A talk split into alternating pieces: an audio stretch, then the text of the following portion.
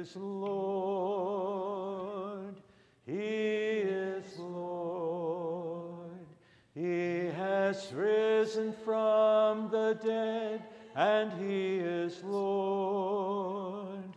Every knee shall bow, every tongue confess that Jesus Christ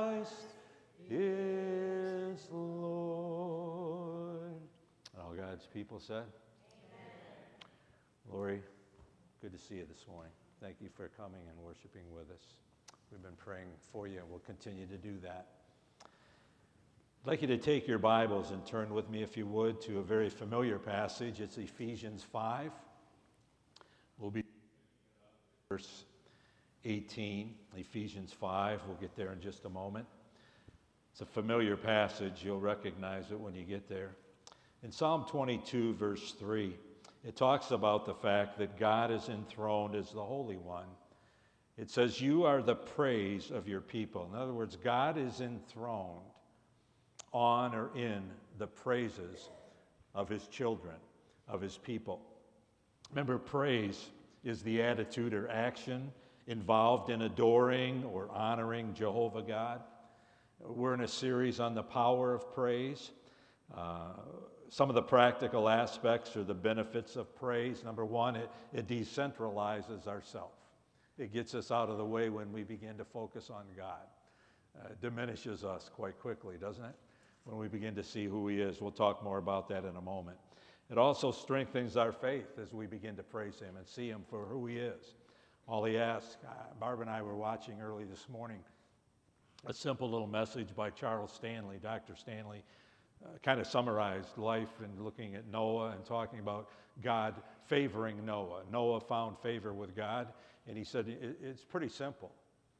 Uh, Noah listened to God, and Noah what was the next? He trusted God, and Noah obeyed God. And he said, You could pretty well take everything in life that you and I wrestle with and summarize it there. If we just listen to him and trust what he says and obey what he says, life could be so different.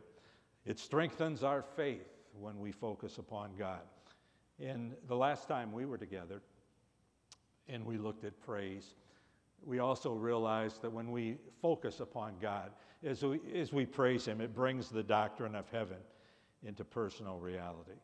And Lori, that's where we went the Sunday after Joe was taken home. Eh, focused on praising God. And as we did, it brings heaven into reality. Heaven is that much more precious and special now, isn't it? Uh, God is to be praised. Let me share a thought or two in a personal way this morning, an introduction to where we're going. Um, while we were home this, this past week, I did a little spiritual evaluating, a little spiritual reminiscing in my own life. Almost to this very day, seven years ago, um, I was teaching a class at, at our home church.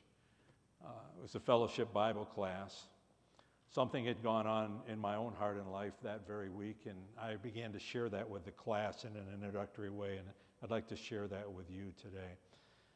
Seven years ago, almost to the day, I shared with that class that I had been in ministry for 43 years, Barb and I together, serving the Lord in ministry for some 43 years. And I shared with them that past week that I had asked God if He saw fit to give me seven more years. That'd be 50 years. I said, Lord, that would take me to the age of 75. It would take us to the year 2019 if that was to happen. Wow. That's exactly where I'm at, where we're at this morning. God answered that prayer. I don't know if that was good for you, for us, it's good for us. God answered that prayer and that desire of my heart. And uh, if he sees fit, maybe I've got a few more minutes, a few more hours, a few more days to faithfully serve him. But I had gone on to share with that class. We had just completed um, an interim work. And I shared with that class that I believe that if God was to answer that prayer and give us a few more years, the vehicle that, that we possibly could use to finish strong in our life would be the ministry that we're in these days, assisting the local church in an interim way and becoming healthy, vibrant, and strong, uh, working with them and praying with them and helping to prepare, position them for their next long term pastor. And I shared that with that, with that class.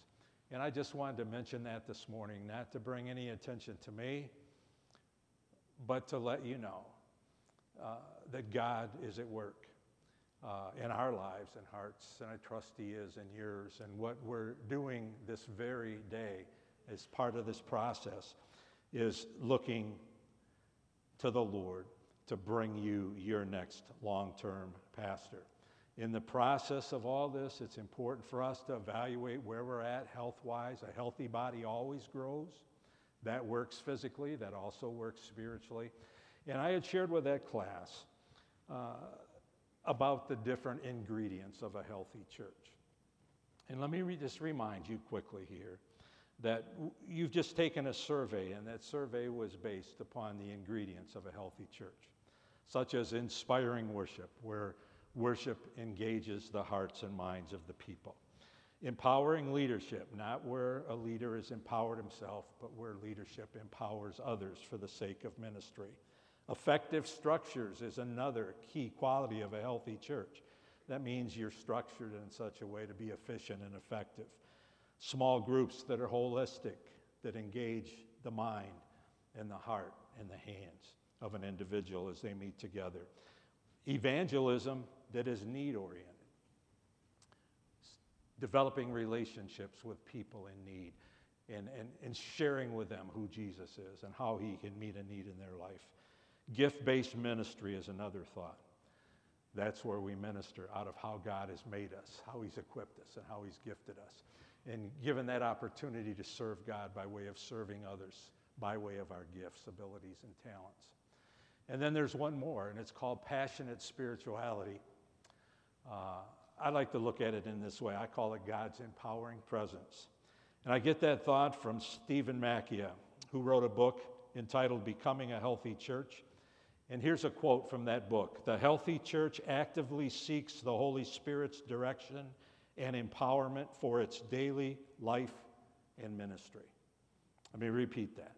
A healthy church actively seeks the Holy Spirit's direction and empowerment for its daily life and ministry. I believe that with all my heart. Uh, we're going to talk a little bit about it in the next few moments because praise plays such a key role in seeking out God's empowering presence. It assists you and I in cultivating the presence of God in our life. Next week, Lord willing, uh, we'll look at how a church, how you and I can cultivate the presence of God. What are some of those steps? What are some of the ac- actions involved in cultivating the presence of God? But for the next few moments prior to communion, I'd like us this morning to look at the why or the results or the benefit of cultivating the presence of God. If God is enthroned as the Holy One, if He's enthroned on the praises of His people, and He really is, what that does is decentralize Joe Gherkin. Hopefully, it decentralizes you. When we look up and we begin to see God for who He is and adore Him for that and honor Him for who he is and what he's done and what he's promised. It decentralizes self and allows God to be enthroned as Lord of my life, your life. That's what God desires more than anything. I thought it was interesting this morning. One of the, I think it was one of the last songs that the worship team uh, led us in, in, involved the word enthroned. I don't know if you saw it there enthroned. That's what God desires to be in our life, is on the throne of our heart and life. I mean, it's pretty obvious, isn't it? That when we look to the Lord, it decentralizes self. That's easy to say, but it's so hard to do because we tend to think that the world ought to and should revolve around us. And it really doesn't. It really doesn't. It revolves around Him. Uh, you know, when you and I look to the Lord, as He desires for us to do in praise and thanksgiving for who He is, we're reminded of a couple things. Number one, what happens is that God's empowering presence brings joy to our life. Look with me in Ephesians 5, verse 18. Verse 18 says that we're to be filled with the Spirit. What happens as a result of that is verse 19. We speak to one another with psalms and hymns and spiritual songs. They're singing, we're making music or melody in our heart to the Lord. When, when you and I praise God, when we focus on Him, when, we, when we're cultivating the presence of God in our life, God's empowering presence always brings joy. Being filled with the Holy Spirit, being filled with the Spirit means that, in a sense, God is enthroned. He's now Lord of my life for that moment, for the next few moments, for as long as I allow Him to be enthroned in my heart and life. That's a choice that I have. The Spirit of God came into your life and mine the moment we were saved, okay? We're indwelt by the Spirit of God. But the thought here is that we continually need to be and ought to be controlled by the Spirit of God. That's what filling means. And when you and I are controlled by the Spirit of God, uh, joy seems to be a result of that. Remember the fruit of the Spirit, the controlling of the Spirit of God is what? love and joy. Joy seems to be the most visible evidence of God's empowering presence in the life of a believer. Let me repeat that. Looking for the most visible presence that God is in control or on the throne of my heart and life, that I'm filled with the Spirit of God, that His presence is empowering me, it seems to be joy. And the word, the Greek word for joy here is chara, and it speaks of joy of the Spirit. There's a result or a consequence when God is enthroned, when the Spirit of God is in control. And that comes out of a spiritual foundation. And that spiritual foundation is laid as a result of God the Father Himself loving us to the extent that he sent forth his Son. It's God the Father and Christ the Son through his finished work on Calvary that then allows the Spirit of God sent by the Father to come into the heart and life of each and every believer. And, and, and the thought is to let him be enthroned in our heart and in our life. You see, the Holy Spirit is very capable. He's God. And he's very capable of doing what God desires to be done in a, the heart and life of his children. And that's for the Spirit of God to be enthroned in our life. So, what does praise do? Well, praise certainly addresses the independent spirit that you and I have. In other words, seeking to, to fulfill self and self's desires. Uh, the difference is that when you and I cultivate the presence of God, it decentralizes ourself, places God where he belongs in the person of the Spirit of God in our life. We're talking about joy. We're not talking about happiness here. Happiness comes as a result of, of all circumstances or the situations being very favorable. When that happens, anybody can be happy. But we're talking about a sense of joy that comes. We're talking about a sense of, uh, of joy, uh, what, what we would say would be confidence, acceptance, belonging, uh, a contentment, a purpose. This is all wrapped up in this spiritual foundation that's been laid by God Himself in the life of His children. Joy summarizes that for us. Now, God says, I created you. And He says, I redeemed you. So trust me. Let me have control. Let me show you why I did what I did and what I long to do in your heart and life. It's what God says. But our flesh and the devil battles that. And our flesh and the devil says, no. Uh, he may be God, but not in my heart and life. Um, I think I know a little better. I've tried it his way, and at times he's expecting things that I don't want to happen in my life, or He's leading me in ways that I, I'm not comfortable with, and so I, I'll do it my way. That's what the devil says, and that's what the flesh says. It says, don't believe him. It says, we know better. The world, the things the world has to offer, they're pretty attractive. And uh, we think we'll go that way. I don't think most people in the world are atheists. I don't. But there's a lot of agnostics. The atheist is one who would say there is no God, and an agnostic would say, well, there may be a God, and I believe there is, but no God for me. He's not going to impact my life one way or another. And you know, as believers, if we're not careful, we miss the best that God has for us. A part of that is joy. Not the circumstances and situations always playing out in, in a sense to our advantage as we see it, but when we allow it to play out to God's advantage, God blesses.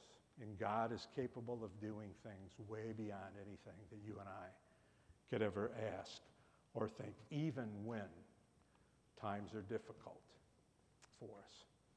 And when we hurt and when we struggle, God's in control.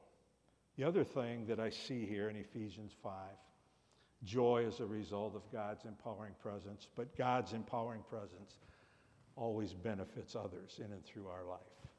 Look what it says here. We're to be filled with the Spirit of God. Speaking to one another with psalms and hymns and spiritual songs, singing and making music in our heart to the Lord. Always giving thanks to God the Father for what? For some things, right? No, for everything in the name of our Lord Jesus Christ. And then we're actually moving on into another thought, but it says submit to one another out of reverence for Christ.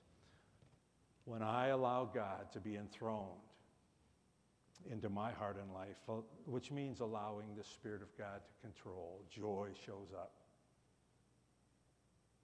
But also, in and through that, God uses you or me when He's enthroned in our life to bring benefit, I believe, to others. Um, that's what this passage is talking about. I think it's talking about inspiring worship, where people are engaged in worship and in praise, speaking to what? Each other, to one another. It's not just one of us, it's, it's others. It's gathering together as, as the believers rejoice and who God is. We're giving praise to Him. And it benefits not only our own heart, but it benefits others, speaking to one another with psalms and hymns and spiritual songs. That's why I think it's vital for churches uh, to think about blended type of worship.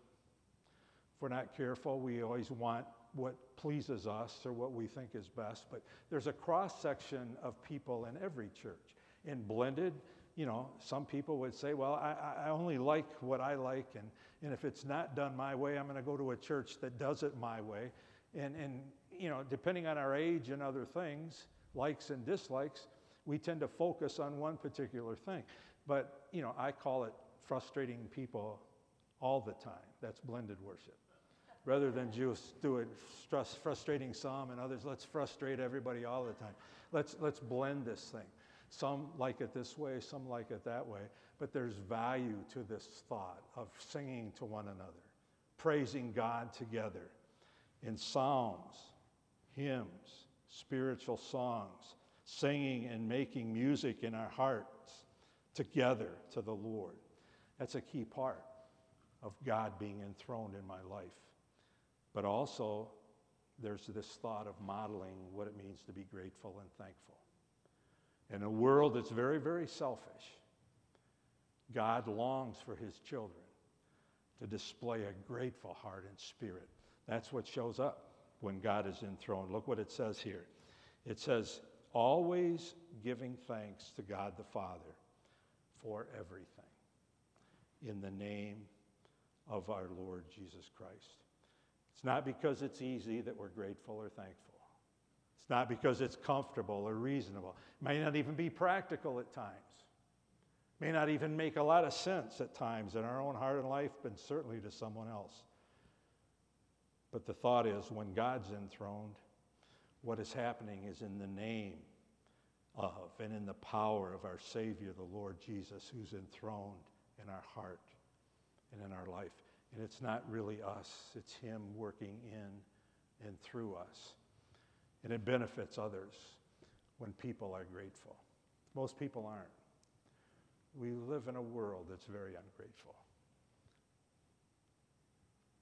If anybody should be grateful, it should be someone like you or me who know Jesus Christ and understand what it means to be justified, declared righteous in the eyes of a holy God, knowing our own hearts and lives. It also talks about being submitted to one another, not because that's easy or reasonable, not because that's practical. How can we be submitted to one another when we don't always agree? Every once in a while, I'll tell Barb, you know, God tells me I, I'm supposed to love that person. It doesn't mean I have to like them. Um, you know, that's not a very good excuse, but we're to love one another. But we don't always like what someone else does or what they say. Um, we struggle with that sometimes where we are to be submitted not just to God, but when we're submitted to Him, it's amazing. When He's enthroned in our heart and life, it's not us so much as it is the Spirit of God working in and through us as Lord of our life. And that control comes out in submitting to one another out of reverence for Jesus Christ. That's what Christ likeness is all about. Is allowing the Spirit of God to work in such a way that it's not you and I so much as it is the Spirit of God who's enthroned. That's why God's empowering presence is such a vital part of a growing church. And we ought to seek that. We ought to desire that more than anything, is that the Spirit of God be evidenced in our body of believers as we gather together. Folks, you don't need a huge church. You don't need big sums of money. You don't need great numbers. You don't need great programs for the Spirit of God to be enthroned. To cultivate the presence of God means for you and I, individually and then corporately, as individuals and families in a church body, allowing God to have control. In Psalm 40, one of my favorite Psalms, David put it this way. David said that he was in trouble. Remember the psalm? He said his was in the miry clay and in the muck of life. And he said, I, I waited patiently for the Lord. And the Lord turned to me and he heard my cry. And he said, In my great need, as I waited for the Lord, he lifted me out of the slimy pit, out of the mud and mire of my life, he said. And he set my feet on a rock, and he gave me a firm place to stand. But he doesn't stop there. He said, I was in great need, and I had to patiently wait for God to act on my behalf. But he said he did, and he delivered me from the mire and the muck and the slimy pit that I was in, the mud and the mire, and he set my feet on a solid rock. He gave me a firm place to stand, and he said he put a new song in my what?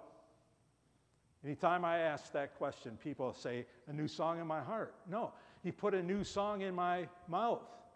It's a song of praise, it says. Praise to our God. Many will see in fear and put their trust in the Lord. I guess what I'm saying here is that it's similar to what Ephesians 5 is talking about that when Christ is empowered into our life and we allow Him to empower us and control us, it benefits others as well. That's what David is talking about. He said, God put a song of praise in his heart and mind and life and in his mouth because of delivering him and setting him free and meeting his great need. And he said, Others were watching. They saw and they responded and they put their faith and trust in the Lord. I believe that's what God is looking for from the, for the local church today, is for folks like you and I to let God to be enthroned as we praise him, as we focus upon him, things begin to change. He takes control. We let him lead. We let him guide. We become people who listen and we trust and we obey and we leave the consequences to Him, and the consequences is unbelievable. I want to close with a thought here. Years ago, when I was just a boy, uh, I remember uh, when I was just very, very young, we lived in the upstairs apartment of, of a family named the Denlers. Uh, my dad was without a job and so forth, and it was a difficult time, and so that's the only place we had to live. They allowed us to live up there. But I remember uh, there were some boys in, in that family, the Denler family. Gene and Dean Denler were their name. They were identical twins, and that was amazing to me as a little kid. They were a part of our church, Claim Street Baptist Church in Aurora, Illinois. Uh, Gene and Dean Denler were very talented musically. One played the cornet or trumpet, the other one played the trombone, and they would often play, you know, special numbers together. It was, they were very good at what they did. These young men, these identical twins, were being tugged at by, by God as far as ministry. And I remember watching the day they came forward together and uh, got on their knees at the front of Claim Street Baptist Church and poured their heart out and gave their lives to the Lord and said, Whatever you want from me, use me. I'll never forget watching that that morning. Well, what happened was these two young men felt called of God to missions. And they went off to Moody Bible Institute. Uh, they graduated from MBI. While they were there at Moody, they met sisters. They weren't identical twin sisters, but they were sisters, just a year or two apart. And these identical twin boys married those sisters. And it wasn't long that God called them off to the Philippine Islands as missionaries. Um, in the process of all of that, they were using their talents and their abilities, their passion for souls to serve God by way of serving the people there in the Philippines. Now, I remind you, I remind you here that these two men uh, are going together. They're identical twins. They're not parting ways. They're ministering together as couples and as families in ministry as missionaries together. But in 1960, at the age of 32, Dean Denler was hospitalized with terminal brain cancer. Now, he had a wife whose name was Ruth, and at that time he had two children, 32 years of age. His wife, Ruth, tells the rest of the story.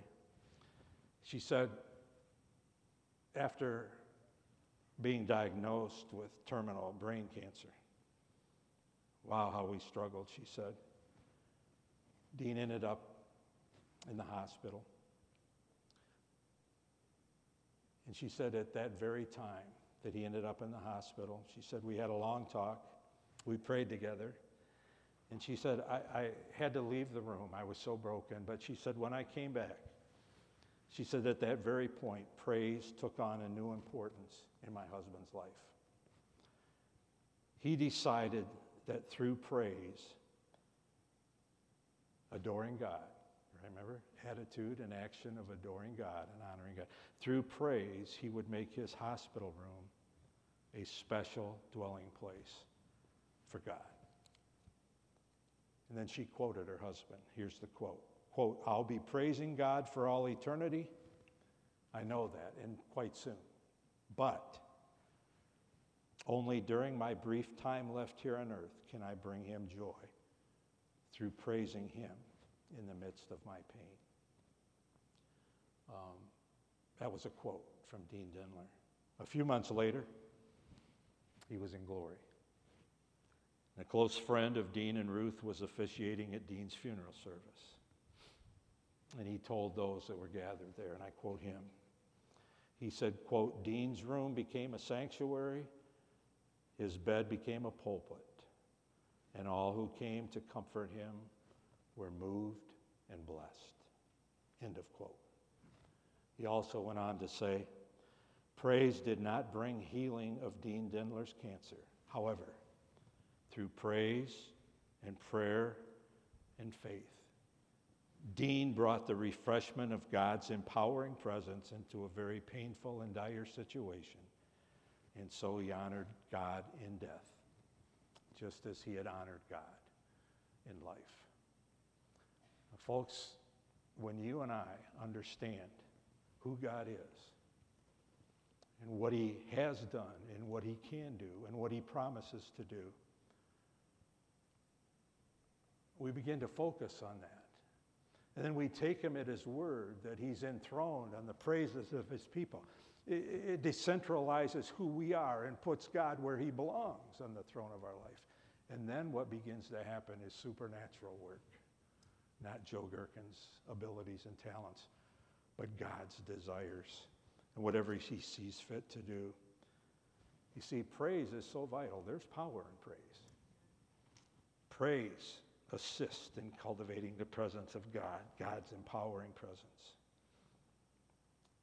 And it brings joy